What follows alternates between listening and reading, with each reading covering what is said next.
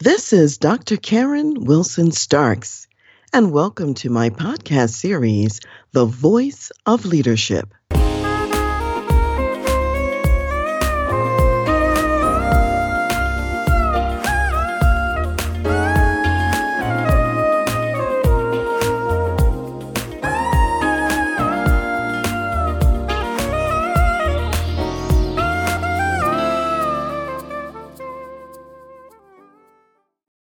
This is the week of Veterans Day, and in honor of the holiday this week, I'm going to be featuring military leadership and the best practices in military leadership for my podcast.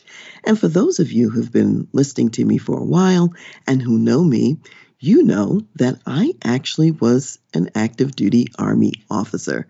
So I am going to draw on lessons that I learned while I was in the military, and now that I'm in a business context and in the business world, I'll just share with you what I think carries over from the military even to the business setting.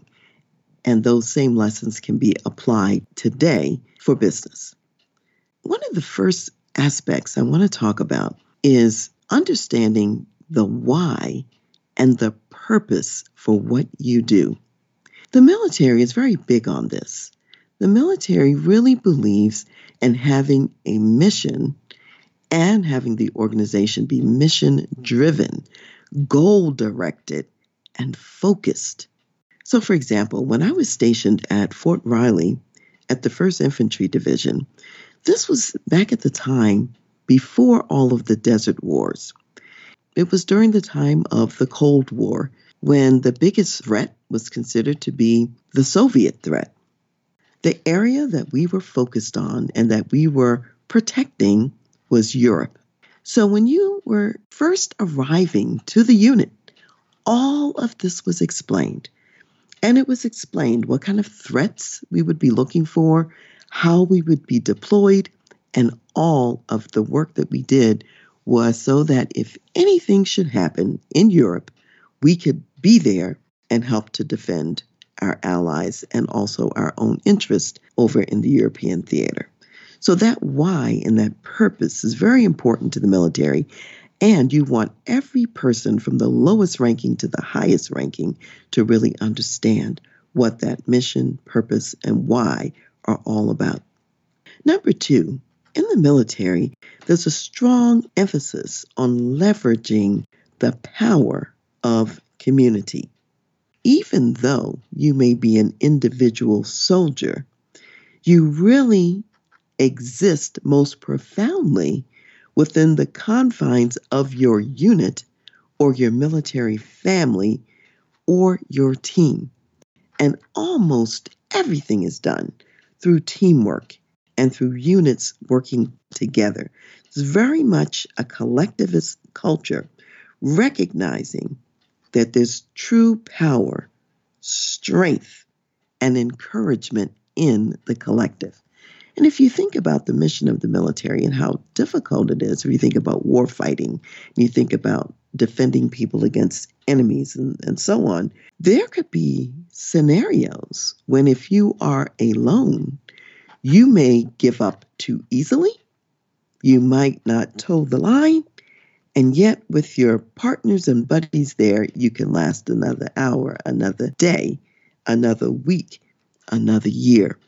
And so the military recognizes that it takes that whole team to really hang in there together to complete tough and difficult missions. Number three, what I would say is that the military spends a lot of time on training, developing, and preparing people. In fact, more time is spent training than actually doing the real work. You're going to train more often than you're actually going to be out there fighting in real combat.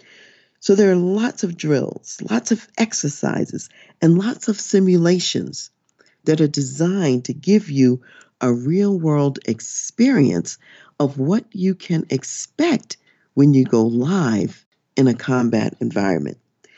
And back in my time in the military, I remember that we had this equipment that you would wear, and you would engage in these dramatized battles where, in my case, since I was with the Army Medical Department, we were defending the battalion aid station. It was simulated that we were overrun by enemy troops or whatever. So as these enemies are coming in, I'm wearing personal equipment, and then also all of our other equipment, like tanks and so on, also have the equipment engaged. So if you get killed, if someone actually fires their weapon in such a way that with real live ammunition, or they blow up a tank in such a way that if it was a live bomb, it would explode and be inoperable, your equipment would ring and let you know that you were dead. Or it would ring on that piece of equipment to let you know it's not operational. You can't use it. It's gone. It's not in service anymore. Well, this was excellent feedback to really understand what would work and also what didn't work. That kind of regular and realistic training so you would know what is going to occur in the real situation. And actually, even today, with the Navy SEALs, they can spend about 1.5 years training for 6 months of work that they're going to do on a special maneuver. That's 1.5 years to do 6 months of work. So imagine that the preparation is 3 times longer than the actual engagement. And then number 4, what I'd like to share with you today is about selection. There are some jobs in the military that require a very specialized temperament. They might require very specialized skills and abilities, and not everyone can do those jobs. There are some jobs that are very high risk, where what the military is looking for are people who have what's called high adaptive performance. And in order to figure that out, you put people through situations and scenarios and you assess them. So the assessment is not just paper and pencil. You have some of that. In addition, you're putting them in mock situations that are very tough and very challenging, where they have to make in the moment, on the spot, critical decisions. As evaluators are watching these candidates go through this experience, they're assessing them.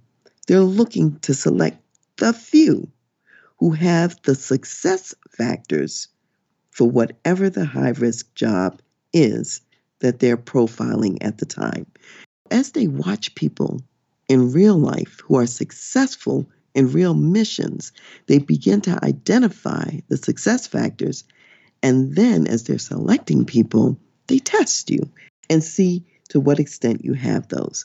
Well, it can take as long as even 4 weeks to assess someone to see if they have that high adaptive performance. Understanding the why and purpose is important. Leveraging the power of community or teamwork is also important. Thirdly, training, developing, and preparing. And then 4, selecting the right people for the right job.